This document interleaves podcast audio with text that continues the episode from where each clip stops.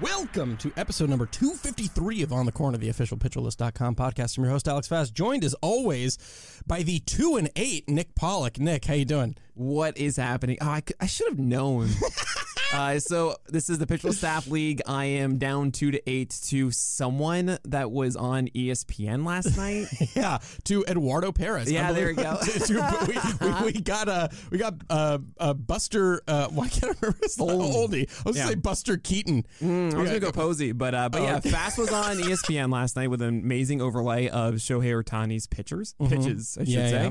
and I'm losing to him in the Staff League today right now. Yes. It was zero to ten. Yes, and then Nelson Cruz just dragged you back into Mm. it, and it's by no fault of your own. I do not know how I had such a great start with these pitchers. When Matthew Boyd starts out the year with no earned runs, you know Yeah, you're going to be you in good shape. Nick and I are just going to take as many victory laps as possible in this episode based off four No. days. Uh, no, we're not. No. We're absolutely not going to do that. But we do have a really good show planned for you. I mean, guys, i i- opening week has been so much fun Oh so far. And uh, listen, if you're sitting here at home, and I don't know if you ever had this experience, I've had it, or at least I used to have it a couple of years ago. You're sitting there, you're watching a game, something really amazing happens, and then you go to like text your single friend who likes baseball about it, and you're like, this doesn't really feel as good. Well, guess what? We got a place for you, you turkey. You can come to the PL Plus Discord, which is active all day, every day. Talk about the best plays that have happened. You know what's a great feeling? You go into the Discord, and someone else is already typing about the thing that you were just going to come there and type about, and then you just freak out about it. And it's great. Yeah. All right. Anyway, no, no, I'm okay. That that was wonderful. Fast. I no, I did a um, I did a Twitch uh, stream for seven hours. Unreal. Uh, from one to eight on opening day, and it was so much fun. Mm. Oh man, Twitch.tv slash pitchers come by 8:30 to 10 a.m. every single morning. I do the list as well. I did it today. Mm. You can know about the list before it's live, before your league mates come watch me create it. Ask all the questions that you want. And on Thursday, starting at noon, uh, this week's going going to be an hour, but in future weeks, two hours. I'm going to be breaking down pitchers that you request live on Twitch. So definitely go to twitch.tv slash pitchlist for that. But yeah, baseball's here fast. Baseball's here. Wonderful. It is. I mean, even ye- yesterday, I mean, man, just thinking about all the amazing things that have happened. We saw the the Berrios Burnes no hitter Oh back and forth, unbelievable. Obviously, Shohei Ohtani put on you know the Showtime last Mm-hmm. night, which was unbelievable. That first pitch home run, I thought my computer was going to explode. that was amazing. It was so good. The Akil Baddoo home run off Yes. Aaron Civale, his first pitch. I mean, that's you know, the, how can you not be romantic about baseball? I mean, unbelievable. I mean, oh, Yermin Mercedes going Oh, eight my. for eight to break some records. I mean, yeah, just some absolutely the Orioles being the best team in baseball. power rankings, I think there were four or five. They were they were ahead of the. you were Padres. texting Eduardo Perez for I- that. You were in his yeah. ear. You must have been. It was fast. really unbelievable. Uh, so with that, said, obviously you can tell we are very, very happy that baseball's back. We're also happy to be back in the form of the podcast. We're going to do it like we usually do. Yes. We're going to talk with, uh, some news real quick, um, and then we're obviously going to get to the list that came out today. But before we do. What I think would be nice to hear, uh, actually, uh, let's start with the news. After Okay. that, we're going to Yeah. get into some fun takeaways Yes. from the opening week, but uh, a few things Uh, some of which we're going to ignore because we're going to talk about them later on. For example, Matt Shoemaker pitched before we recorded today. Six innings pitched, one and run, three hits, no walks, five Ks against the Tigers. That's the cobbler, baby. That's the cobbler. we- he was one of those guys I was considering at the end of the list before about like, hey, he gets the Tigers first, and I would start him for that, considering it's also the Twins. Yeah. and he got a win in that game. yes, he and did. That, that he did exactly. You know, I don't know if you know this. Of oh man, I think his name is Dennis Green, but a former coach of the uh, the Arizona Cardinals, who has his famous press. Uh, uh, no, no, he goes No. exactly what they thought they were. oh yeah, they're exactly. what- yeah, yeah. what we thought they were. Yeah, yeah, yeah. And that's what Shoemaker was today. Yeah. That's all I can think of. Yeah, definitely. I mean, you all you really needed if you were the Twins was was Nelson Cruz. Yeah. uh, a, a grand slam at 114 miles an hour. This is an interesting trivia fact that I dug up today. Okay, Hmm. his second home run was actually harder than the first, 116.6 miles an hour. Okay. Wow. So I looked at the leaderboards. He is now third. On the all-time leaderboards of home runs hit with an exit velocity greater than or equal to 116 miles an hour. Okay. Now remember, we only have five years or five or six years of data Yeah. on this, right? Okay. So he is third on the list Yeah. at 13 home runs, greater than or equal to 116 miles an hour. Aaron Judge is second on that list with 27 home runs. Right. First is Giancarlo Stanton As I think everyone would guess. with yes. how many? Oh, all so of them. 27, 27 for Judge, 13 for Nelson Cruz, and this is home runs greater than or equal to 116 miles an hour from 2015 on, right? Because only when they started tracking 74. Statcast. 75. oh, that is the fact that you even guessed high and it was still higher. Oh man, Dude, that's insane. That's you can unreal. add two and three and four together, by the way. Number four is now Carlos Gonzalez. Uh, I know, bizarre. Ooh. Yeah, exactly. You can add all of them together. And it's still not Hmm. as many as Giancarlo Stanton. Um, okay, other pitchers that went today that we're probably actually not going to get to in in this episode. Danny Duffy, six innings pitched, no one runs, two hits, three walks, five Ks against the Indians. It's the same thing. Look, I'm in the guillotine league, 18 teamer, Mm-hmm. and I have Shoemaker and Duffy just for this. Yeah, It's working. It's working. Now I'm like, okay, cool. I got my draft plan and everything. I got my early good matchups. I got to make sure I get the next good matchups too now. Mm-hmm. So hopefully I can get there. Was there? I don't want to put you on the spot. Obviously, you're an extremely busy person. You might not have even seen it at all. Were you able to see anything from Duffy today? I was actually watching it uh, for the past like 30 minutes or so. Was there anything good at all, or just straight up Yeah, Duffy? I mean, I saw him hitting like 92, 93 Okay. uh, instead of like falling down to 90 miles per hour, which is good. But Mhm. it, it's Duffy, kind of, you know? Yeah. I think we're going to talk about Logan Allen later, so I'm going to wait to talk about him. Um, someone who I don't think they made the list, but then maybe you were thinking maybe they should, who went today was Steven Matz. Six innings pitched, one run, two hits, one walk, eight Ks against a Texas team that just feasted on the Royals, too, by the way. So we can't just all of a sudden say they're the worst team ever. They put up a lot Yeah. of runs against the Royals. Very interesting start for Steven Matz. Absolutely. Uh, I've actually, you were watching the, this Twitch stream. I was debating about who the last two guys should be on the list. And one of them was Steven Matz. And then in the end, someone suggested Nick Pivetta. And I just couldn't, I just couldn't resist that at 100. Steven Matz probably deserved 100 over Pivetta. And this is before this start happened. He was getting Texas. And I'd rather have started Matz over at Texas over Pivetta's start tonight. But hey, eh, you know what? Don't blame me, okay? Don't don't yell too loudly. Uh, it's just it's Nick Pivetta at 100. We've talked about this before. The 100 spot is a very special one. You know, this is going to be the theme of the podcast too, right? Like we, we promise ourselves that spring training stats don't matter, and then we talk about spring training stats. We promise ourselves that we're not going to get too excited about a single start, and then we have to get excited about a single start. So we're going to do our best to temper expectations, and I'm going to put this little caveat over the entire podcast, which is it's a start. It is a start Yes, for it's the every. Kyle Hendricks rule. oh, very nice. Go ahead and explain what that is. Uh, that was last year, if you guys remember, the complete game shutout that Kyle Hendricks threw. Uh, this man over here was taking victory laps that I had to stop him physically and bring him into the room to do a podcast. It was right over the force, the whole course of the year. Of course, yes, but- yes. But then the next start, Kyle Hendricks thought six earned runs. yes. And uh, that's the, that's why it's the Kyle Hendricks rule that the first start you can look as good as anything, but we just don't know how they're going to be in the second start. Yes. Um, one thing that I noticed that was very interesting about Steven Matz today, not a lot of sliders. Really kind of dipped down on the slider usage. He went to the slider under 10% of the time, uh, mostly going sinker changeup. Really, that was kind of it. Sinker changeup, sinker changeup. Very interesting to kind of note. Now, that's kind of it for the news. If you're saying, hey, there's probably more news, there's maybe some injuries, you dingus, just check out the First Pitch podcast Yeah. every single morning. I had a, I had one of the greatest. Um, I was very happy today. I got someone who added me on Twitter, and they said that they they were happy to have it back, and that it was nice that it went fast. And I said, "This is how I feel. Where I want you to think like." Is this on two times speed? You know, like that, that's that's my goal. Like you, I do not. It's my nightmare to think of you speeding up that podcast. Um, okay, some more fun things that I want to do before we get into the list. Yes. and this is all timestamped too, thanks to Prever Pruth. I think yeah, his name I think is. that's his, that's his name. Yeah, we, we won't let him. That's gonna drive him nuts. Yeah, it is. Bringle Bruth. I don't know.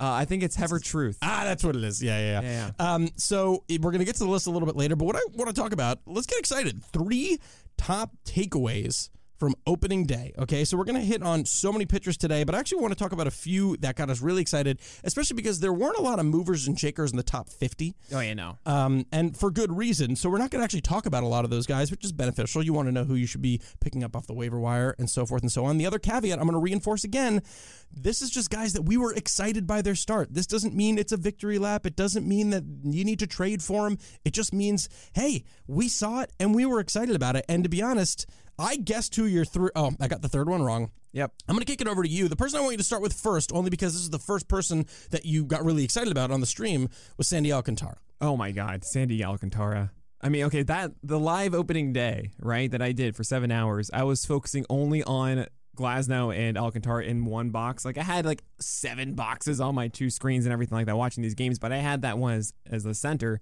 And I was even like, even during Glasnow, throwing sliders that were so unbelievably good. And I am really excited about that too. Mm-hmm. Like that Tyler Glasnow has been searching for a strike getting pitch. Yeah. Right? He has a fastball that he can't quite command enough. The curveball was always like, is it going to land or not? I don't know. He's always needed a secondary pitch to throw for strikes. That slider is it. It's it's really crazy, but just one start. Cal Hendricks will gotta Yeah, yeah. gotta hold back. Back. He was doing that, and even I was like, all right, just get through this. I won't go back to Al- Alcantara. Yeah. That's how much I was into Alcantara, right? And uh, he was throwing 98 on the edges, and then a 93 mile per hour changeup, and it was just, it was so beautiful. Yeah. This is the man that we were hoping for, and there it was on opening day. I just hope that it sticks through the year. Yeah, I'm with you. Uh, definitely very exciting, very encouraging. The guy, the first guy for me was Jose Berrios. Tough not to get excited Oh, about yes. it, obviously, right? He sets a, I believe, a career high CSW. I think it was around 44%, uh, 59% CSWs on those curveballs. And obviously, if you read the SP Roundup, which you should be, Nick brings up a great point, which is this is the thing with Barrios. He can have the curveball, and then sometimes it can go away for a long stretch of time. The one thing that I'm curious about is is his final arrival on the third base side of the of the Can't rubber. go any farther. It can't go any further, literally, before he he is just doing, you know, filling in for Josh Donaldson while he's hurt. Um, maybe, hopefully, and we don't know, maybe that helps him find the consistency with the pitch. Hopefully, I'll be curious to see either way. I mean, it's tough to outduel a guy who is also throwing a no hitter. Unreal. Well, it was that was so much fun. Uh, and I will say, Berrios was also, if you remember last year, 2020, increased his velocity, right? Yeah. Increased it even more. You, it was about 95 and change as opposed to the 94 and change he had last year. Very exciting. So that was really, really good. But right, the the, uh, the undulation of Berrios is a constant It every is. single year. Yeah. Right, he has like four starts that are just bliss. Look, remember the Puerto Rico game where he was amazing? I think I think he even threw like a complete game shutout in that. Uh-huh. Also had that sandwiched by at least one uh, eight inning zero earned run start. It was this is a typical thing for him Yeah. to have these amazing stretches. And then after that, it's like multiple games of at least three earned runs, four earned runs in there, and you're just going, "What is? I don't, I don't know." So I hope that he just avoids that completely, has that cr- proper breakout season, Mm. and uh, we can all celebrate later. Uh, speaking of celebrating, cause to celebrate Zack Wheeler in a Mm. wow, what a debut! That was so much fun. Yeah. I mean, I didn't look. He had ten strikeouts. I don't know if he's going to get ten strikeouts again this year. I would hope he does. Mm. The fact that he was comfortable elevating four seamers at times was really encouraging. Yes. And where he put his slider was very, very good down and away. He didn't get as many whiffs as I would want. There was one that was to Ozuna that was a foul tip that could have been caught by Realmuto. So it would have been, I think, three as opposed to two whiffs that he got. But oh man, Wheeler being able to put the, the fastball anywhere he wanted at 98. I I remember seeing his spring training start against the Yankees in the first two innings. He looked just so good with that heater, and I Mm. wanted to put out a tweet about it.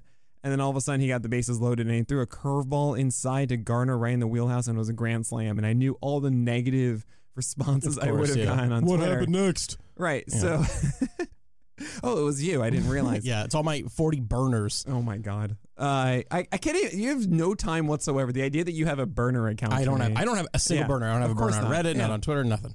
Same here. Uh, I know everyone's not going to believe this, but this is You actually have one genuinely true. burner. What? Uh, the Kraken. Oh no. I was like, literally, what are you thinking of? That's good stuff. Uh, if you're if you're curious about the Kraken, you gotta when you you meet Fast and me, ask us about the Kraken. Yeah, we'll tell you. Wonderful. Um, but anyway, so Zack Wheeler, I, I I really do believe, just like Alcantara, they both can go over 180 innings this year. Mm. I don't think they'll be limited, and they both showcased really good fastballs that allowed them to go deep into games, and also some strikeout upside in there too. So I'm pumped. Yeah, I, I, I, you know, my little mini mea couple is I was very concerned about the strikeouts, and I thought he, Wheeler was just going to be a guy who was going to keep those ratios and be, you know, as you said very aptly, Kyle Hendricks 2.0. Increased rise, increased run on that four seamer. Very interesting. Really excited to see what the efficiency looks like on that pitch. Caleb Cotham looks like he could be working some magic in, in Philly, which Oh, is man. exciting for that squad. And he did do, in my mind, kind of the Buehler approach. He kind of shot knees early on in the count, and then, as you said, elevated with two strikes. And if it works for Buehler, it can work for Zack Wheeler. The other guy I was excited about, uh, we got, I think I have two more. You have one more. Lance McCullers. You want to have your mind blown. You want to go to Lance McCullers Baseball Savant page and take a look at what pitch he threw the most this past week against the A's. He threw 34 sliders. Yeah, I know. And, and this is the funniest thing is like in, McCullers' best pitch is the curveball, right? And he didn't throw it. He didn't throw like I like I was literally racking my brain to think about a time where a guy was like, "Oh, I've got a new pitch," and rather than being like, "Yeah, I peppered in 10 to 15," he was like, "I threw 34 in the first four innings." Right? You know what I mean? It was oh unbelievable. Oh my god. It was unbelievable. Now, obviously, too, it five innings pitched, one run, three walks, seven Ks. He got into some command issues in the beginning of the game. He settled in a little bit, then had some more command issues later. He battled a bunch. So obviously. There were some concerns there with that command, and he was able to tightrope out of a lot of tight spots. But it's exciting to know that if he finds that right balance of curveball slider, and he still has that changeup, that slider, and apparently even the camera angle didn't make it look as good as it did. Now it just comes. Put it this way: for Glasnow and for McCullers, it comes down to the same thing. Now, can we get the innings? Well, right. Well, and I will say this: the importance of that slider for McCullers. You think like, well, he had a really good pitch in the curveball before, just replaced it with a slider. It doesn't really matter. Well, it does because the times when the curveball wasn't there, now you have another option to get it. That's the importance of those deep repertoires. That's a really, really, really good thing uh, for McCullers. So yeah, I'm very excited about that. Throwing for strikes, and that's a good thing too. Yes. uh, with McCullers. So yeah, I hope he gets those innings. That's the major, major focus, as you said. Um, and the last one for me was opposite Berrios. I mean, look, Corbin Burnes. It, he was just so good. Yeah, he was fantastic. He was. He was. You. It, it was crazy. it was unbelievable. And I actually, you know, you were saying like I didn't really touch the top 50. I really only touched one person in the top 25, and I thought to myself, you know what? I have to put Burnes higher. He's just too good. even the home run he gave up was like, okay, there was a 96 mile an hour cutter down and away. It was perfect. Yeah. You know, and Buxton was like, eh, all right, we're done here. Yeah, Like, exactly. let's, let's keep this moving. It was a great pitch. And but it, Burnes, look, his command that we saw last year. This is the thing I was trying to be conservative about, being like, yes, he performed at that level, but oftentimes it doesn't always stick. It was a sh- small sample. He didn't really start uh, being in the rotation until a couple games in, even. But I mean, you watch that game and you know that, oh yeah, he he is he is dope, and I feel dope for rostering. him. Yes, he was great. The last person I want to talk about, Yusei Kikuchi, 10 Ks, tied his career high, 25 called strikes, a new career high, 40% CSW, a career high too. Still some issues, little warts here and there, two home runs, the two run home run to Buster Posey, and that had been his issue before, but also command sometimes of that four seamer had been his issue. In this one start, he had an absurd, I think it was 77% zone rate on that four seamer, and he was throwing 96, 97. I was very, very excited. I'm going to repeat for the last time. None of this means that these are victory laps. None of this means that these guys are now sure things. All six of these guys can get blown up in their second start. These are the things that Nick and I watched, and we thought, man, we just love baseball. I know. Isn't it so sad that he gets the Twins, then he gets the Astros and Red Sox next? I, I mean, so, Kikuchi. well, that brings up an interesting point. It brings up my next point. Yes. Ha- here are the 10 offenses, top 10 offenses by WOBA to start the first four days. Right. Okay. Yep. Kansas City is the best offense in baseball. Well, yeah, they face the Rangers pitching staff. Exactly. And Texas is the number six who face the Royals pitching Yeah. staff, which is even better. I mean- Um, I mean, all right, yeah. Baltimore is number seven. Cleveland, Yeah. number 9 Miami, number 10. I, I, okay, I got. Here are the I- worst. I don't know what it is, but the way you say Miami to me is just I know you. entertaining. I know you. I don't love know what You- it is. It's the why you dig it. Maybe, yeah. You've always dug it. 20, the Yankees, 23, Toronto, 26, Milwaukee, Boston, 27, and 28, Atlanta. so what's really funny is that I put in the, the, the staffs they faced except for Boston And because Boston and New York. Well, right, but I I, I didn't want to keep going. But uh, but Boston I had to skip over because it, it was like Matt Harvey was in there. Matt Harvey was number two. yeah. Number three was Bruce Zimmermann, who they made look like an ace. Yeah, but okay, so you even texted me about this. He was very good. Yeah, Bruce Zimmermann followed the Blake Snell blueprint. We're going to Like, get to him. He's a on there. He's on there. We're going to get It to was him. it was kind of like wow, yes, okay, I told you. okay. But, well, I didn't tell you. I said, hey, check out Bruce Zimmermann. I think he's really good. Um, You told me. Yeah, no, yeah, but I, that gives you the impression that you were like, "Hey, no, be quiet about Bruce Zimmermann." Wow, Uh, what I- a voice! Yeah, that's kind of actually literally what my uncle sounds like. Um, I, I don't know, Nick. I, I'm I, scared. I don't. the first time he came out with the list about, we don't know what's going to happen in this first week. Right. People were recommending, and myself included. I, I am not. I fell right into this, recommending. Uh, I streamed uh, uh, Brad Keller. Thought he would have been a good choice I against thought, I, Texas. I thought it'd be a good choice too. He got absolutely wrecked. I just don't think in the first week or two of the season that we can be recommending specifically against weak offenses. Now, you can put that right back in my face and say, well, what about Matt Shoemaker today? And Danny but, Duffy. but Detroit really hit Cleveland's pitching. Miguel Cabrera against oh, oh, Shane yeah, Bieber. okay, in a blizzard. Oh, but same thing against Aaron Civale. Same things against Zach Plesac. Zach Plesac did not look They good. they didn't get wrecked. They, I, I would say that's more on the on the side of the pitcher not performing up to their level, less of the actual the offense being a good offense. I, I still think that we can't. Uh, so Kansas City being number one. I mean, you're just saying, okay, well, that was just Texas pitching. I mean, I think it is a very small sample, and yeah, Texas's pitching is not good. I'm not saying that these are going to be the best offenses. My Yeah. point is, I don't think we can just look at these offenses in the beginning when we don't know anything about them and say, okay, you can stream against that offense because we just don't know. Oh yeah, okay. So so a couple things. Yes, Mm-hmm. um, I I've said it before. I'll say it again. Streaming into April is incredibly tough. It's the toughest month to do it because of exactly that, and the fact that we have assumptions about pitchers that aren't always true. Yeah. Right. Offenses are changing. They could be better than we think, and also pitchers can be worse than we think. Yeah. Right. So those two things certainly can combine and be a very very bad thing. I I forgot the other parts. That's the most important one. That's the most important one. I I mean. Yeah, what is what? Say the question again. What, so I, I don't think I even phrased it properly in a real question. And I, and I wrote the question at the bottom. Should we be more f- this early? Okay, for the first two or three weeks of the Right. season before things stabilize. Yep. Should we be more focused on talent upside pitchers as opposed to matchups? I see. Right, right. Yeah, I remember now. Uh, I think I, am going to stand by what I said before Okay. in the preseason because I think there are a lot of pitchers still that we are capitalizing on because of these matchups and stuff with uh, the Mariners pitchers uh, like Kikuchi, knowing that he was against the Giants instead because that's changed.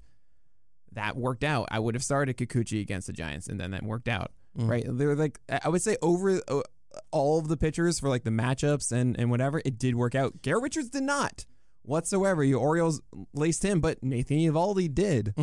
Uh, but this is the thing though. Logan Webb didn't. You know what I mean? There's so many. Well. Logan Webb was more of a question of like, is he actually that great though? That was you know it's it's always a balance. This is the this is the world of streaming, right? Is like how how easy is it to actually uh, expect a guy to pitch at the level that we want him to?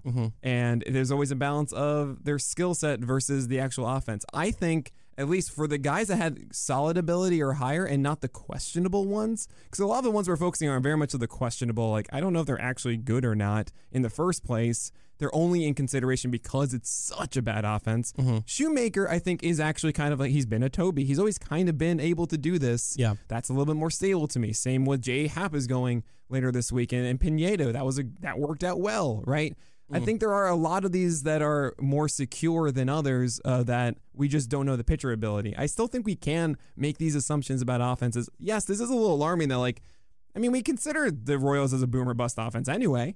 That they were like the sleeper offense in the first place, I should say. yeah. Uh, Texas is not going to be number six. But no, but this, but I, I'm that's not my point at all. Okay. I do think over the course of the season, while Kansas City will perform better than people thought, that Texas will fall by the wayside. That Right. Detroit will fall by the wayside. My point is, is that in the beginning two weeks of the season, it's the, it, the example that I always give that I think perfectly encapsulates what I'm trying to say is that three years ago, Seattle Mariners were the best offense in all of baseball because Domingo Santana was absolutely on fire. And at the beginning, you would have thought, don't stream against Seattle because they're terrible. They're mm-hmm. starting in Japan. It's not going to be great. And they were on fire. You know what I mean? I just think we don't know enough early on that we can, like, Boston looked awful So offensively. okay, so th- I mean, let's go back to the original point though. Kikuchi, right? Now he gets the Twins. Now he gets uh, the Astros, and then now he's going. Then he's going to get the Red Sox. Yeah. Are you starting him for all three of those? The Twins, I'm starting him against the Twins, and I'm starting him against the Red Sox. See, I still wouldn't. The Red Uh, Sox have looked terrible. They have for three three games. Yeah. But this I think, I think that's not strong enough of a sample. So, but what sample are you basing yours off of? I mean, I don't know. It, it's I'm looking at their offense, and I feel like, do how do I feel about these players through the team through the season at the moment? But then you're, yeah, but, th- but this is what I'm saying too. So if you're looking at that, then JD Martinez was terrible last year, and he looked Right. really bad yeah, against the uh, Orioles. this yes. This is this is reliant on like my general anticipation of 2021, Mm-hmm. and that includes JD Martinez performing better than he did last year. Sure. And if you disagree with that, that's good. That's fine. No, no. no, no, no. I'm not saying you specifically. I'm just saying like, hey, if you feel that an offense isn't actually as good or nothing, great. Then you should seize that, right? I, but I'm still gonna go by like, hey, right? Kikuchi looked really good. He did have some issues that you talked about, all kind of stuff. That's a tough road to go through, and I still think we can play the game of generalizing offenses in some way to our benefit. Yeah, yeah, I hear what you're saying. I hear what you are saying.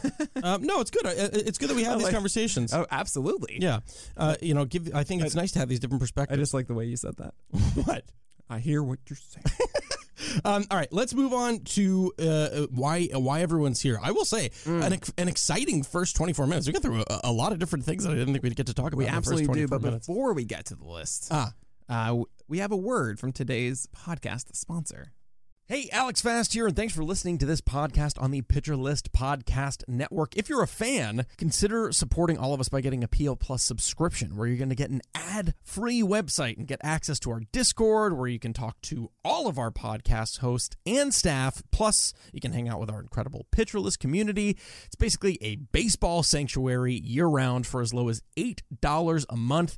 You can sign up at pitcherlist.com backslash plus, and you're going to get your first month free with promo code podcast. Also, don't forget to check out everything else we do as well from YouTube videos, live streams, newsletters, off-season articles, TikToks, breakdowns, over 15 baseball podcasts on our network. We can't stop talking about baseball even during the off season. So sign up for PL Plus today at pitcherlist.com backslash plus and use promo code podcast to get your first month free. All right. Thanks for listening. Let's get back to the show. So here we are. Man, a, a podcast sponsor. Look I at know. us. Wow. Uh, Just a tip of the pinky as I Mm. drink my large water here. Um, all right, so we are going to start uh, with the positives here. We're going to start with the biggest risers. As you said, not a lot of moving and a shaking in the top 50. Um, Corbin Burnes jumps up a little bit. You know, there's a few uh, small risers, small fallers. Just because you listen this doesn't mean you shouldn't check out the list because all I do is do the guys who rose either 10 or dropped 10. Uh, so go check out the list. But we're going to start with a guy who was really impressive that I don't want to speak for you, but I was not as excited about coming into the year, and that was Zach Eflin. He rises 13 spots from 63 to 50. I mean, you certainly can. I uh, like you can can say to what, what man. I am like I, Speak for you? I yeah. Speak for Okay, me. there Thank go. you. That was you can say you can say my mouth. I didn't have a second cup of coffee today, and I it would have Oh. been too late to have the Yes. second one, and so I didn't do it. And I, oh man, it's showing fast. That's Okay. all right. We're gonna get you through it. Anyway, yes, he increases curveball usage. Yes. And I w- I was very skeptical that he would. He only had half of his starts last year above a 10% curveball usage last year, but Eflin threw it 19% of the time and it was really effective. And not to mention his slider and sinker were both really good mm. as well, which isn't always a consistent thing with him. So that was a fantastic start. I am going to use the Kyle Hendricks rule here and say like I don't really know if he's going to consistently pitch like that. I hope he does. The whole like Phillies crew, I mean Nola, Wheeler, and uh, Eflin were amazing. That's why the Braves were so low. They're 28. Mm-hmm. Just saying. I'm sorry. I don't even. I'll, that's very mean to me to bring that back. But uh, it's, it's I mean, it's bad. It's bad spirited. Yeah, we can bring it back up. I mean, we can go back, but okay. I, I'm, I'm apologizing already. Um, but anyway, yeah, Eflin, I have to throw him up just because it's 50 now. And if you look at the back half, there are a lot of bigger question marks, surprisingly, after the first three days or four days. Uh, and Eflin's like, yeah, you would be starting Eflin. So he's at 50. Yeah, I mean, I, I appreciated in your SP roundup how you you advised caution brought up the Hendricks rule because just because he went the whole thing was just because he went to the curveball that one start doesn't mean he's going to do it again, and that was the reason why we were we were hesitant because he said himself, if I don't feel it in the bullpen, I'm not necessarily going to throw it, Exactly. right? And you know, so I'm not trying to rain on anyone's parade. That was a really really fun start to watch. He was yesterday's K leader, um, which is a, shameless self plug. I'm tweeting out the K leaders every single day. Oh, yeah, that's awesome. You can you can follow me on Twitter or Where? on AlexFast8 Oh, or. AlexFastPL on IG and TikTok with the teens. Uh, that's me. Wait, wait, no more Alex Fast 8 on Instagram. No, no, because that's my personal one. I see. Yeah, so I have an AlexFastPL. You don't want to follow my personal one. It's just photos of Tokyo. Of course you do. It's just all Tokyo all the time. Terrible faces for me. Now, I, correct me if I'm wrong. I'm, we're going to move on to the second person here. Dustin May rises 34 from 92 to 58. Yeah.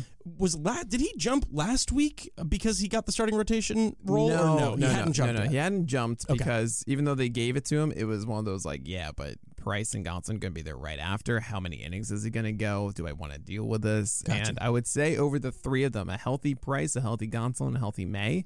May is the third on the list for me. Mm. But Tony Gonsolin's on the IL now. Yeah. David Price showed up and allowed two home runs in the first four pitches and was throwing 91. Yeah. And no, no. So Dustin May has the clearest hold on that spot Mm. he's ever had. And I'm like, all right, I guess, you know, I, I, it's not like a dislike Dustin May, the pitcher. He's at 58. It's just I didn't really think he's being he would be used much and it would be a major headache, but it's very clear right now. He's the number five. Yeah. And that helps him a ton. So he's at 58 now. Yeah. Um, it just reminded me of another performance that we didn't talk about because there were so many good ones. But Julio Urias and Cords, man. Yeah, and he. I mean, I was tempted to push him up further, but I just kind of couldn't yet. yeah, it's yeah, it's it's it's. We appreciate you taking those, uh, you know. Hey, those I, I I recognize I recognize when things are going differently. It's like I I know this is gonna sound very weird, but I can feel the like I want to say anxiety or the uh, the push, maybe like the lack of um uh, of, of excitement when I make these moves.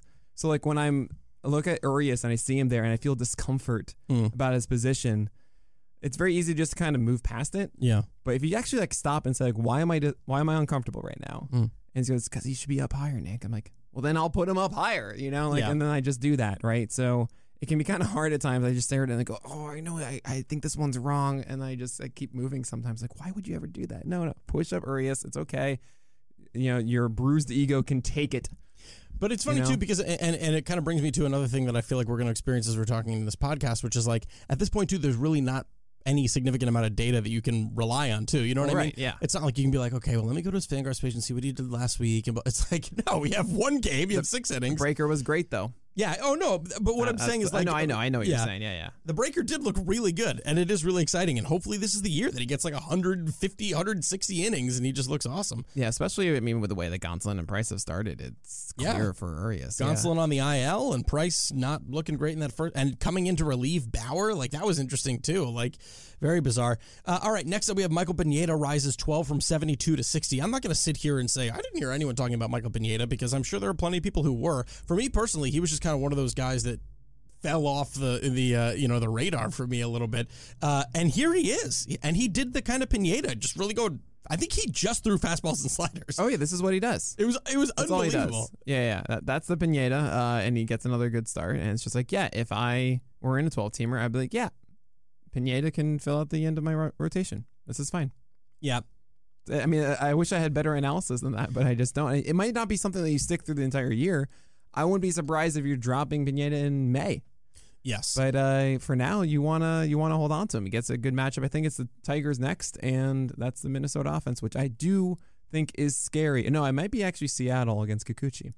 that what? Uh, he uh, Twins against Kikuchi uh, next. Oh, okay. So Yeah, he yeah. gets Seattle next. Yeah, I think it's gonna be that, which I would certainly do. Yeah. and uh, yeah, I think he's gonna get another win. And this is kind of what what I meant with what I said too. Like, th- we're not going to sit here and be like, "You had a forty percent swing strike rate." Like, we'll give you some CSW, but we're not. I, I feel like it's disingenuous to dive too much into. Yeah, it's only when there's like a change, when like things are new. So you're Yes. talking about the new slider from McCullers or like or Glasnow or the new curveball and stuff. That's the stuff that we get excited about because it's actually them. You know, it's recrafting how we imagine them in our heads. Yeah. right? And that's the important stuff. or as you aptly put, showing a new weapon in an arsenal that will get them strikes, which will free up other Oh, things my in their arsenal. Uh, Jay Happ rises eleven from seventy three to sixty two. Is this more other people falling? and- Yeah, it, it's there's a lot of clutter essentially past 60, Hmm. uh, and I mean that in the best way of just like, oh, I don't really want Brady Singer anymore. yeah. or a Brad Keller, uh, just because they didn't really perform very well, and that was their start. That was like essentially if they had performed well then. Then I could say, okay, they have tough matchups, but they've performed so well there that I can buy into maybe starting them for those tough ones. Yeah. But they didn't, and now they have the tough ones, and I'm like, well, this isn't good. Uh, so they move up that way. While J Happ hasn't gone yet, but like he's gonna get the Tigers, Mm. and yeah, I want to start J Happ against the Tigers. Yeah. Although we did just bench him. Oh, well, right, right, right. We had better options. And, and, We yeah, we, we, we went with Zach Davies and said this is our labor league, by Yes. the way. Yeah, yeah, yeah. Um, you said Kikuchi, he rises 18 from 81 to 63. Is there any, I mean, I feel like we've hit on him. Is there anything, any particular reason that he jumped up? Well, it's because he pitched so well, Mm. and it, that's that's exactly the same argument of like the Brad Keller and Brady Singer I was just giving was that hey, if they do well in this and they show me something, then I may consider starting him for the other ones. I'm not saying that I am, but I I can grasp that maybe he does do well against the Twins. Okay.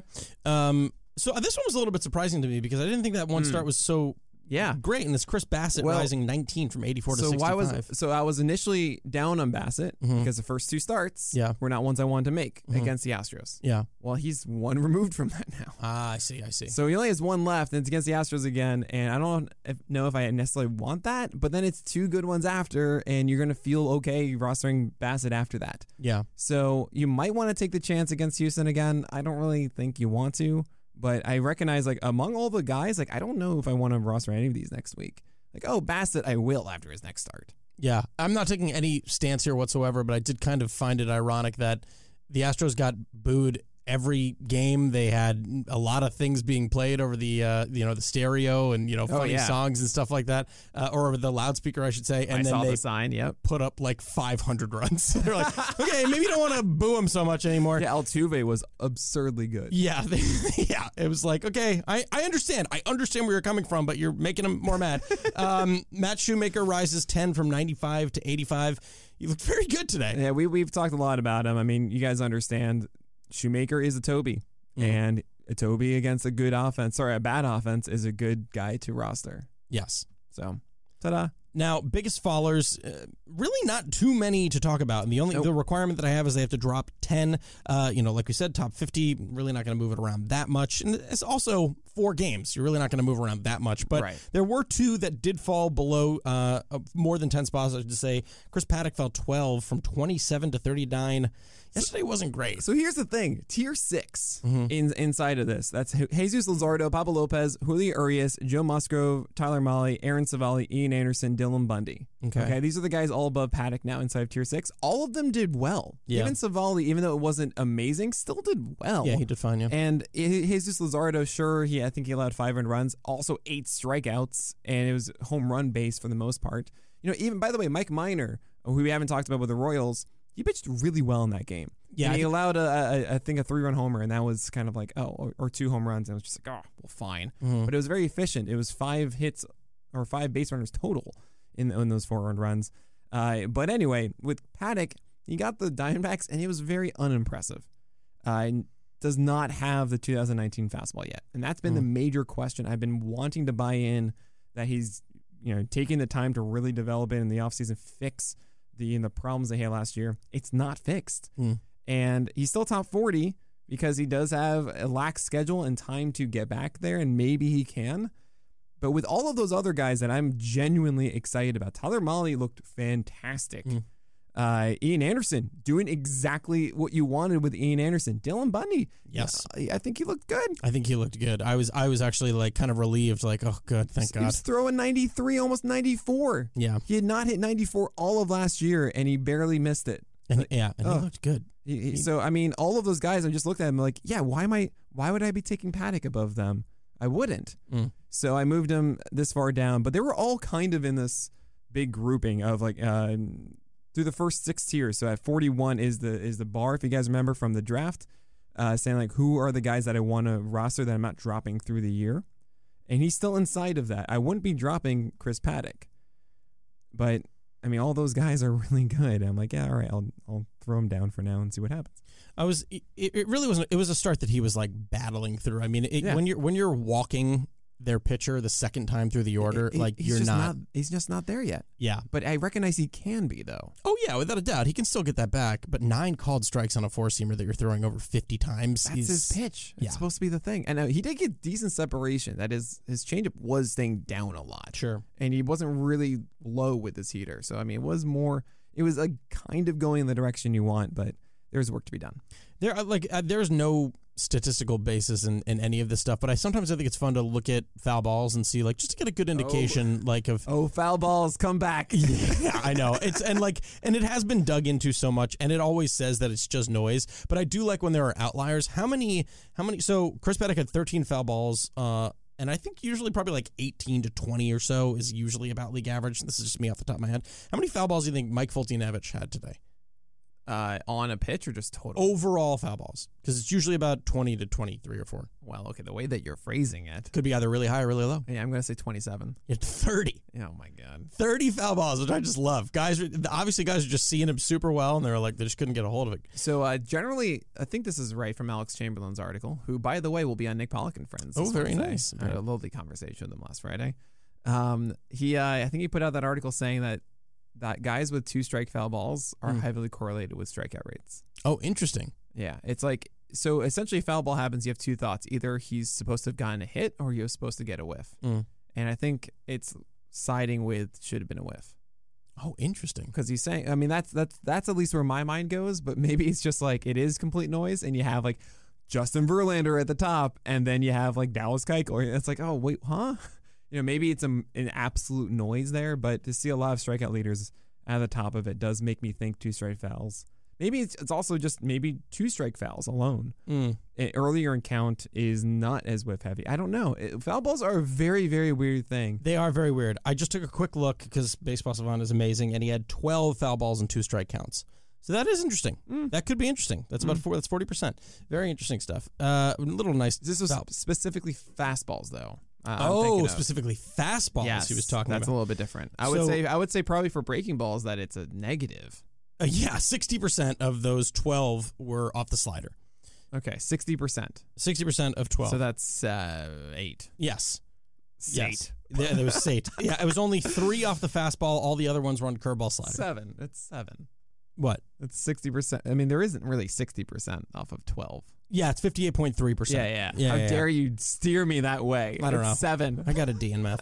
Um, all right. Uh, the next up is Brady Singer, who fell 15 from 67 to 85. Still 32% CSW, which was actually pretty shocking to Well, see. because he just gets called strikes all the time. Mm. That that's what he does. But it's like, but this is the fear I had with Singer was that you can't. I mean, yes, called strikes are good, but if you don't have a put away pitch at all, like nothing that, it, like is that is that Singer as good as Bassitt's essentially? No. And it's not right. So. I, I mean, I, I need to see something more from. I think there's still a possibility. Like he showed out, showed some changeups as well in this game, but uh, maybe that slider can turn into it. But yeah, it's just it's too tough a schedule right now. He's still on the list because I recognize that there is upside that can show itself. yeah, But Singer is just not the guy that I want to go with right now. I'm a little bit worried about his future development. I just feel like uh, we, how many, uh, like, can we count on one hand how many guys we've gotten excited about at Kansas City that just needed a third pitch? Like Ah. Brad Keller, Jakob Junis, Brady Singer. Um, Really good point. especially Uh, those developmental guys like oh great nice two pitches although Junis with the new cutter is interesting uh, but he's not getting starts so uh, he should be. is he their number five now He, wait, was there someone else? I, I forget. No, yeah, Bubic isn't the guy, so it's it's Junis. he was long relief and he already came in in relief once Well, often is that the first day? Because it was the first day, you can do that. I think it was the second. I'm going to pull up the uh, roster resource page here and, and I could very well be wrong. As of right now uh, yeah the starter for for Wednesday April 7th is TBD uh, and it could be one of uh, Jakob Junis or Carlos Hernandez. And the last Mm. time that Jacob, Ju- so that would be April seventh. So that's in two days. And the last time that Jakob Junis pitched was the third think- you're saying? I believe so. It Yeah, was. Oh no, he good. pitched. No, he pitched on the third and the fourth. Oh yeah, it's not gonna be Junis. Yeah, that's interesting. Absolutely not. Which but like for shame. like for example, Freddy Peralta came in on opening day. Everyone's like, "What? He's in relief?" I'm like, No, "No, it's yeah. game one, so he can pitch in game five. Yeah. Right? Because they have an off day. It's because there wasn't a game zero that he would have pitched. Yes, which So I also fresh, felt yeah. privy to. Thought it was very interesting, and I was wrong. Um, all right, the sorry. no, no, no. I, I was fo- I was very forthcoming about that as well. Where it was like, no, this is just pure misinformation at its finest. Um, all right, so let's move on to some of the best new boys. One of my favorites because there's a good amount of new boys, uh, and we're going to start with Tanner Houck at number seventy-two. He- okay, the slider is so good. It is really And- good. And he wasn't there last time because I thought he was uh, either like not going to be in the rotation at first. There was a lot of cloud, there was a lot of haze about what was going on with Eduardo at the time, and then also if he was, then he wasn't going to go against your Orioles. He was going to have a harder matchup, and I was just like, you know what, I'm just not going to deal with Houck. And then all of a sudden, like comes out, the slider's amazing, fastballs, yeah, Yeah. That that's the only issue, but he's also getting the Orioles, and I can imagine. I mean, that slider is so good. I that like maybe maybe this does work out. So I decided, you know what? Yeah, Houck. All right, come on up. the only thing I, I don't think we know if he's going to be the guy to go when Erod comes Well, back. right, right. That's but the, thing only is, if he performs well, yeah, then like, theoretically the Red Sox aren't gonna hold him back. No, but so I believe um actually, you know what? Yeah, they are. Cuz Tanner Houck's the only one in the rotation with, With options. options, oh no. Yeah, he is. Because I thought point. I thought it was going to really be good point. Pivetta. Pivetta Yeah. has no options. Martin Perez obviously no options.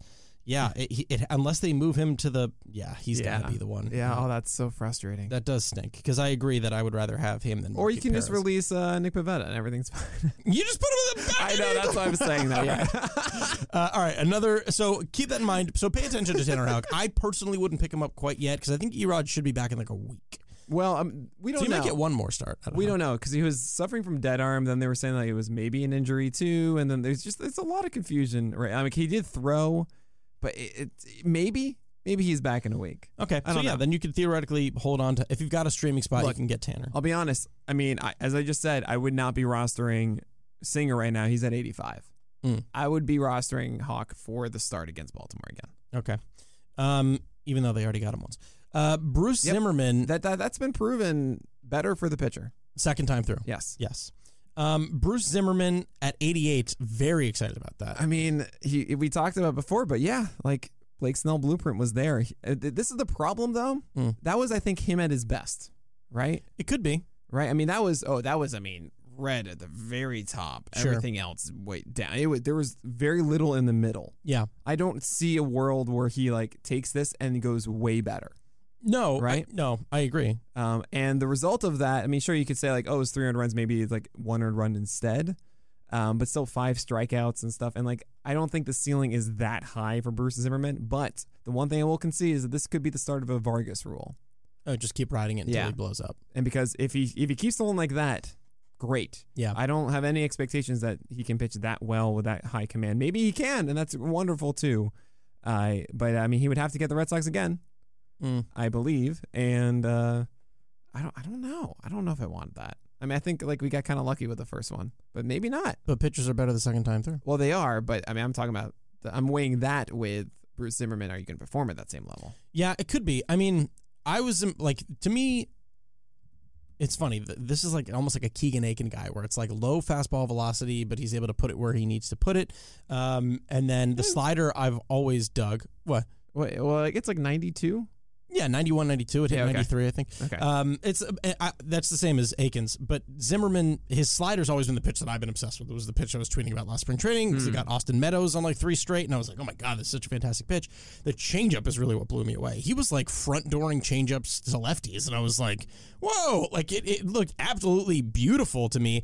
I would love to see if he can be consistent with that. The curveball has never really been a good pitch for him, and Right. he had a few that were like, well, that's interesting. I still don't know if that's going to be a good pitch for him. So I think you're right in that like even if Bruce Zimmermann does go back out there, I don't know if Bruce Zimmermann's ever going to be like an eight or nine strikeout guy. I just don't think Oh, well, he's that- going to right. be that. So the ceiling is capped. Like he's you're hoping for a good Toby, yeah, exactly. right? And that's why it would be a Vargas rule essentially if it works. Yes. So I mean, look, he gets yeah, he does get Boston next. Mhm. Are you starting Bruce Zimmerman for that? Yeah, I'll do it again Yeah. in Fenway in Baltimore. That, that seemed like a threat.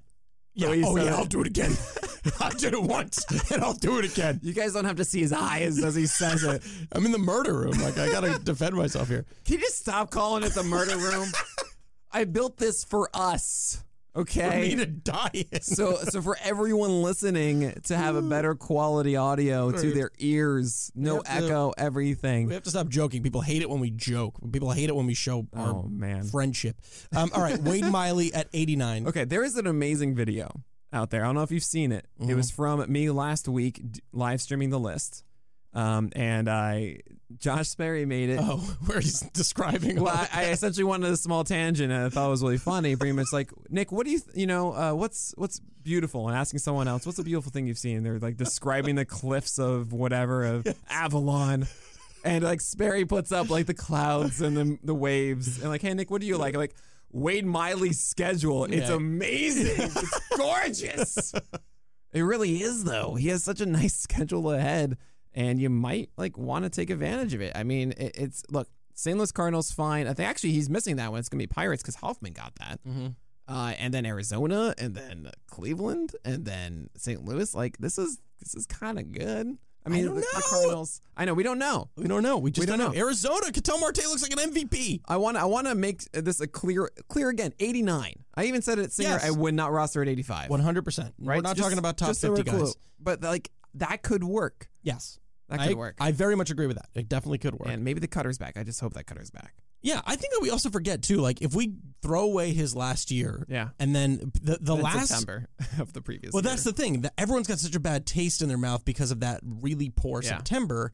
Uh, so, and, and this isn't me saying like, "Hey, watch out, Miley's going to be great again," but there is upside there. oh yeah. is the first five there. months, he was like a one of the best. He was he was going for Spider Man. That is the best Toby. Yeah, Right, it, it was wonderful, and then he got ousted in the first inning on the first five guys or whatever, Yeah. and then that happened again, yeah, it was brutal. and it's just like, how is this? How is this happening? I also just refuse to believe in, you know, you can take this or leave this. This is much more narrative driven, but I really refuse to believe that the Reds, who have had, aside from the Luis Castillo start, got a great outing out of Tyler Mahle. Jeff Hoffman really people, know, that kind of blew people that away. was, that was weird. But that was so. But I just have trouble believing that that Driveline group would just put out Wade Miley, knowing that, knowing what they know. You know what I mean? There's Sure. no way that they would be like he would beat a, beat out Tejay Antone, and he was going to beat out Michael Lorenzen. He was going to beat out all these great stuff guys if he was just crap. You know, I just don't believe that. Yeah, I mean, there's an argument that I don't know if I believe, but I've certainly heard before that if you're paying a pitcher, you're gonna start him. yeah, that's a good point. And they paid Miley, I think it was a two year deal or something like that. And like, we're paying you, you're going out there. you yeah. know? Yeah, sadly, as an Orioles fan, I all know all about that. If you pay people, you have to Harvey play them. wasn't as bad. He was kinda No, bad. I mean uh, Chris Davis. Like I would love to just Yeah, I know, sit I him. know. Um, you know, it's funny. Like, I, once again, getting back into the narratives of like, you know, we don't talk about spring training stats until we do, and then people were really ragging on Dylan Cease last night for what was a terrible first inning, and then a start where he battled back the rest of that Oh, start. oh. and I'm not even in on Cease. I, I'm guilty of this. Mm. Of the first two innings of every start are always way more important than the next like three or four. you just reminded me. I had such a bone to pick with you tweeting about Andrew Heaney in his first two innings, and he got lit up. Well, yeah. No, no, no. But I didn't read the tweet. It was something about his CSW in the first two innings. And when it was more about like, I am really excited because his fastball is looking really good. okay. And that's all it was. It's not like, oh, he's breaking out now. Oh, this is it. I was just like, look, he's throwing harder than ever with his fastball and he's getting it up. And that's returning a CSW so far through two innings. He is amped right now. All right. That's the tweet. All right. But still, CSW through You, two, everybody, through two look, innings. this is on me because everyone interpreted it as you Okay. did. All right. All right. Okay. Fair enough. But Fair that was I was really I was like I gotta share this. You guys know me. I see this stuff and I get so amped and I just throw that on Twitter. You Yeah, know, because that's that's me. That's what this is all about. You're you right, know? and I don't mean to deaden your enthusiasm. I don't. but Dylan Cease at 90, uh, it was like I'm not a I'm not a huge Dylan Cease fan. The command shoes obviously still scare me, but like that first inning was brutal. He bounced back, but the command issues are still Right. very much there. I, I think I, by the way, the first two innings thing, I'm reacting that in the negative way, as in like people say like, oh, he allowed an inning, uh, earned run or two in the in the first couple innings, and they Mhm. say like, oh, this is he's he's done or something like that. Well, then he goes like four more, you know, like comfortable or like it was Totally. bad luck or whatever it is. We overreact too negatively to I think the first two innings, less of the positive. Normally, if he's doing well in the first two, he like kind of carries. Yeah, people are like, yeah, great. How can I find the negative in somebody else? And that's that's humans. That's me as well. That is, oh no, it's not fast. That's not you whatsoever. Anyway, Dylan Cease, Mhm. uh, yeah, he had 11 strikeouts and zero walks. Remember that in spring training? Mm. That was a lot the previous start before it. And I wish, oh, I've been so great if he was able to do that, and he just wasn't. And we didn't, you know, I would have really liked to have seen like uh, I don't know some GIF overlay of like all the things he throws. Mm. It would have been really, really helpful. I, you know, I should tweet it. I have it on the cutting room floor. And it was about how he attacks the shadow and the heart. He goes over the heart of the plate with a fastball, shadow zone. Like a proper rogue. Yeah, exactly. The shadow and the heart. It sounds like a weird, lame romance novel. Oh man. Yeah, it, it was. It really wasn't fantastic for him. It's still kind of the same concerns. And this is so. Once again, this is just something that I observed. I he really seemed like he was beating himself up after every single pitch that he Mm. missed. Every single pitch that he would miss, he would just pace around the mound like in a circle. And it was sad because A Rod said it, and I was like, I, "Oh, I was can't about to say this. I was, I was about to say I'm so sorry, but A Rod was saying the same. I know thing. he was, and I, I don't I genuinely don't agree with anything that he says, but it, there wasn't anything there that led me to believe that he was like. And obviously, there's opposites too. Sometimes I don't like it when guys are like, "All right, I'm just going to pitch through this really angrily," and then they just keep missing more and more. But either way, the biggest takeaway from Cease is like, don't judge too much by what was not the worst start ever. Right. So he um so I wasn't I didn't put him on the list before because I had a lot of other guys that were like, hey, these are actually ones I would consider. I would not have started Cease for this one because he we just didn't know what he was, all Mhm. this kind of stuff. But I ran out of pitchers. I had to remove a lot more, Yeah, and uh, I was like, all right, at least I recognize that like there is something there with Cease. So he showed up at ninety. That, that's all you got there, yeah. you know.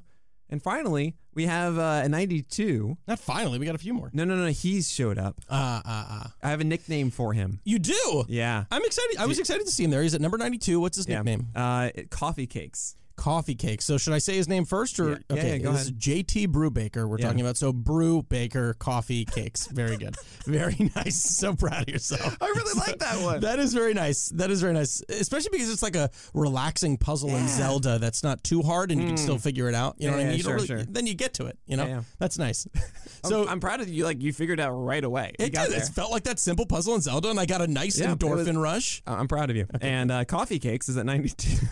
That's exactly why he did it anyway. yeah, of course. No, no, no. He hasn't started yet. It's. I feel kind of weird, like making moves with guys that haven't gone yet. Tonight, right? Uh, well, right, but when I made the list, like he hasn't Yeah, done anything. yeah. Uh, so Brubaker to me is someone who can be a good Toby, kind of, and that's it. Yeah, And I hope for more, but there isn't more in that repertoire. It's just a slider, really. he's a ratio guy. I think Yeah. if, if you're going to get him, that, that it stinks that he's on that team because he's probably not going to get you many wins, especially with Brian Hayes out. Uh, so yeah, that kind of stinks. Um, number 94, I think I can finally get this right. Adrian Morejon. I think. I think it's Hone. Morejon. Morejon. Morejon. Okay. I, I think I, gotta could be wrong. right. I know. I know. I, I should have looked it up. I. But I anyway, used to say more John, so at least I'm going know, in the right direction. I, couldn't. I, I did a whole more John Gray. Why would you want that? Mm, Very nice. Anyway, but I couldn't. I'm not doing that anymore. I told myself like months ago. but Adrian uh, is inside the Padres rotation right now, and the Padres have just in general a very lax schedule. Mm. I can imagine a situation Morejon has a nice splitter going, and that works out. Uh, not my favorite play. Pretty risky, I think, and I don't even know how many innings they'll let him go for. Uh, but yeah, he deserved a spot. Yeah, I don't blame you. Um, Logan Allen, he went today. He's at number 95. Same kind of idea. Um, the better benefit of, of Adrian is he has, I think, a better schedule and a little bit more comfort of like he has the spot. Logan Allen, um, I think there's like piggybacking going on with Cal Quantrill. Also, I don't really love his stuff as much. Uh, there's been some hype around him from the spring, I think, and I've never Yes. really seen it. Um, I want to watch. I didn't really get the chance to watch too much of him from today, but uh, I actually I'll be doing it. don't think you're going to love it. Yeah, I, I I- I remember it from last year and be like, yeah, I don't. It wasn't really much to be excited about. Yeah, I mean, what, what was interesting? So I watched the the first three innings. Uh, Mhm. The first inning was not great. He ended up walking the bases loaded and then getting out of it with a strikeout against Michael Taylor. Um, and then he was just missing arm side a bunch with the Sure, fastball. sure. Just Oh, yeah, miss- that's not arm good. side, arm side, arm side, arm That's a, side. that's a lagged arm. That's Yeah. tired. It was it was interesting. And then the second he came in, uh, in in the second inning, I should say, and just like 93 over the heart of the plate, that Whit Merrifield punished to left field. Um, then he settled. So I, I can't speak fully to the start. He Mhm. went five uh, innings, two earned runs, five hits, two walks, three Ks. So Man, that's as black as it gets. Yeah, I've never actually like, said that out loud. I don't know if you've read it how many times on the SP Roundup, but that's like, you do you want this? I guess so. Like it, it's a 3.6 ERA if I remember if I do my math right. Uh, and that's the good part. And a 1.4 whip and like oh No, it's Lord. It's incredibly black because Yeah. you're you're not getting strikeouts, you're Yeah. not getting ratios, You're you're, not getting wins, you don't get a quality start. you get a 3.6 ERA though. Yeah, okay, that's not terrible. that's right. the That's- only thing. Yeah. I but but yeah, Logan Allen. I remember him from when he was on the Padres in 2019. He had moments being like, "Oh, I could see a scenario where I would start Logan Webb and hope for a quality start." Yeah. and that was it. And it's been like 18 months since I've thought about him since. Really.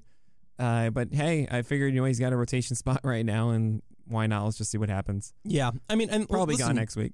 Well, and he might not be. I mean, this is another important thing too. I mean, like we preached this at the beginning. We're not going to take the really nice starts too seriously, and this does not mean that Logan Allen is going to be a command issue moving forward. This is just what we saw today. I meant it. Yeah, I meant it more of like I'm going to take a look at that start and tell you about like the stuff itself and how I feel. Now we come to the final, final edition at Okay. number one hundred. All right, so I was I went searching because I removed a lot of guys, and uh, I realized that I had removed more than I had planned to add to the list.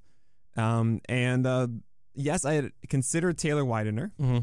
I had considered Steven Matz, and honestly, I probably should have put both of them at hundred. Mm. But we've talked about this. Hundred isn't necessarily the hundredth. It's it's a it's a meaningful spot, Yeah. and I put Nick Pivetta. Someone suggested in the Twitch chat. I was like, Not? perfect. Yeah, he said, yeah, no, yeah. no, no, no. I meant to do it as a joke. Like. Oh no! I was like, no, no, no, no, no, no. We're doing that. So let me explain why for Pivetta. Go ahead. Okay. In general, um, when it comes to the pitchers I want to go for, uh, there's the mystery box and there's the known commodity. Okay. And the known commodity If that's not at a level that you are okay with, I I would rather go for the mystery box every Sure. time. I feel like with Taylor Widener, he's maybe not necessarily a known commodity, but I didn't like it enough for me to feel like I would miss out not getting Taylor Widener. Um, Steven Matz, I probably should have done. Um, and I heard later on, yeah, he I think he did well today Mhm. uh, for the Jays. But uh, Pivetta, I, I look, I can't shake it. I can, there's a, there's a little part of me that's like Pivetta still has a little bit of something in there, Sure. and maybe it shows up. I don't know. Mystery box. I don't blame you. Um, I want I'm gonna I want to talk a little bit about Taylor Widener because I do Absolutely. Yeah, we we we had a fun moment uh, talking about him over the weekend, I think, or with when it, with the last spring training start Yes. with the Diamondbacks. That's yes, yeah, because what it that's I was watching last spring training start for the Diamondbacks, watching Aaron Civale and Taylor Widener was pitching, and I was like, oh my god, some of these sliders, some of these changeups are really good. And then obviously has uh, I, I'm not going to say it's fantastic. It was a good start against uh, the Padres yesterday. oh yeah, no, he way overperformed. Yeah, he, he- So this is what was interesting. So I watched. I did. I had a, a second day, so I got to watch all of his pitches all over again. Um, it's very funny because he actually did not, as you aptly wrote, did not have his best fastball command. Oh no, he, he threw so many bad fastballs at that somehow the Padres did not take advantage of. Well, a lot of them were just not competitive fastballs, and a lot of them from the ones that I saw were ones that were like back off the plate, but not intentionally. Like Yeah, they right, just got right, away right. from me. So it was kind of like they just. And then there were some that were over the heart of the plate. He still had. S- 16 called strikes in the pitch, which I actually was very. Uh, so actually, I should correct myself. He had poor fastball control, it seemed at times, not command, because he was not even able to get it into the zone every once in a while. He would lose it. What was also interesting, too, was he went from 90 to 96. They had one fastball at 96. I was like, what? Yeah, Because mostly yeah. he was sitting 93 all day. And I wonder if he then does have two fastballs that he's like, okay, here's my 91, 92, here's my 93, 94. That could be subjective. They all kind of look the same. He really liked to shoot knees a lot yesterday with that four seamer, um, and then occasionally elevating, but not. I couldn't genuinely tell if he was doing so on purpose. right. Um, the thing that really gets me is both the slider and the changeup flash signs of being Oh man, really good. You pitches. sent me. Uh, actually, I was watching it because you were. Uh, I knew you'd watch like every Aaron Civale start. Mm. So you're talking about Taylor Widener, and I was like, oh, he must be going against Civale. And then uh, so I started watching it, and there was an at bat against Josh Naylor where he threw 96 away. This was in spring training. They, Naylor fouled off, but had to like lean out and get, and then he mm-hmm. threw a slider inside that just completely ate him up. Yeah. And that was that was like, okay, there is something here. Yeah, exactly. And then he, so he did the same thing. He had a few sliders that were like that, where it was just like these guys are completely Yeah. fooled. He had two backdoor changeups that were both of Eric Hosmer's strikeouts that were like, oh lordy, like Yeah. they were just absolutely gorgeous. And it was fun too to see that you know righty attacking that lefty in that way because he has that slider against righties that he's going to be able to use But effectively. you need that nullifier against lefties. Oh man, I was, and obviously, like the, the downside is okay. I I don't know if he's always going to be able to command that changeup. The downside is he gave up two blasts. Well, one blast. One of them, Jose Ramirez, probably might not have been a home run all the time, but there was, you know, he gave up some hard contact in that spring training start. He- He gave up a little hard contact in that San Diego start. No earned runs, uh, and they weren't able to take advantage of that. So for me, I I was excited. I recognize that there is plenty of downside. If that fastball command goes by the wayside, it doesn't matter. But it does seem like that changeup might be another pitch. He threw the slider for strikes every once in a while too. So so okay, so I mean, I know you've had this before, but my God, th- I mean, this is the fun. This is like you see a guy that we've no one has considered, no one cares about, and all of a sudden you're like, wait, there is actually things about this guy that uh, relate to this other one that I really like. Yeah, And you see flashes of it. All you want is just please just do that all the time. yeah, And I I think it's. I mean, I don't want to even call him a peas. That is a poor execution, awesome stuff because it's not awesome stuff yet. Mm-mm. Um, but you see those flashes, and we just gotta wait. We just gotta like. I don't know if that's going to be there always. If that development would be there. If you're in a dynasty league, sure. Mm. Uh, Taylor Widener has those flashes, and that should make you somewhat interested. Uh, but yeah, for your 12 teamers, I mean, I think it's just too risky at the moment. Yeah, so for me, my 12 teamer is like a weird dynasty mix. So I picked him up for a buck. And, but that's also for me to. s- a buck. That's for me to, um, that's for me to prove, you know, and this is important for us too. Like, you know, I don't, no one ever does this. No one ever yells at us when we get a streaming pick wrong or I hope it, never. Yeah, exactly. Are you kidding? They probably yell Oh at you my all the time. Um, but at least you guys should know that we put our money where our mouth is. You know Oh, what I mean? Like Taylor Widener's on a team of mine. I'm ready to rock. There Bruce. Zimmermann is on my TGFBI team, and I'm ready to rock. Look at you. I said, why not? It's a 15 teamer. Why not? Sure. Why not? Got them Yeah. for free. Um, but guys, what a fun one! Mm. What a fun one! We're back. We're in the groove, Oh yeah. and we've only had four days of games, I know. Oh man, next week we'll actually have like a proper list, and we'll have seen everyone. everyone will have pitched. Yeah, hopefully, hopefully. Well, yeah, right. That's a very good point. Uh, but uh, it's back. It's good to be back doing this fast. It we got great. got six months, baby. It feels great. Get get us more games so we can actually have stats that we can talk about. Uh, Mm. you know, I'm excited to see what happens. I mean, there are some fun matchups tonight. I think it, it's got to be Jordan Montgomery going tonight, right? uh, I think so. It is. Oh, so it's actually the. Oh, I, I miss doing this too, talking about the live breakdowns of games that are happening Oh, right, right. now. Oh, it is God. the the best team in baseball is playing maybe the worst in the Yankees. Orioles? Uh, Oh, my God, the Orioles. funny. It's it's You're funny. How, how how's it feel to say that? It, I, It- I love it. disingenuous, right? Of course, disingenuous. We're terrible, but it's so much fun to say. Uh, it's 0 0 in the top of the third. Uh, Jordan Montgomery already has seven swings and misses. Of course he does. Very nice. I'm just no, Uh, that's wonderful. Uh, Tyler Rogers already given up three earned runs in the first inning. I Trevor believe. Rogers? Excuse me, Trevor Rogers. Oh, no. Against the Cardinals. Ooh. Not great, Brob. Um, Brob? J- JT Bru- JT Brubaker, bottom of the second, man on first and second so far. No earned runs. Here we so go, far. coffee cakes. Let's go. Let's go. Uh, there's so much fun stuff to talk about. I'm so happy to be Yes. back here with you. But yes, that is going to do it for episode number 253 of On the Corner, the official PitcherList.com podcast. I'm your host, Alex Fast. and I'm Nick Pollack, and we'll talk to you guys next week you.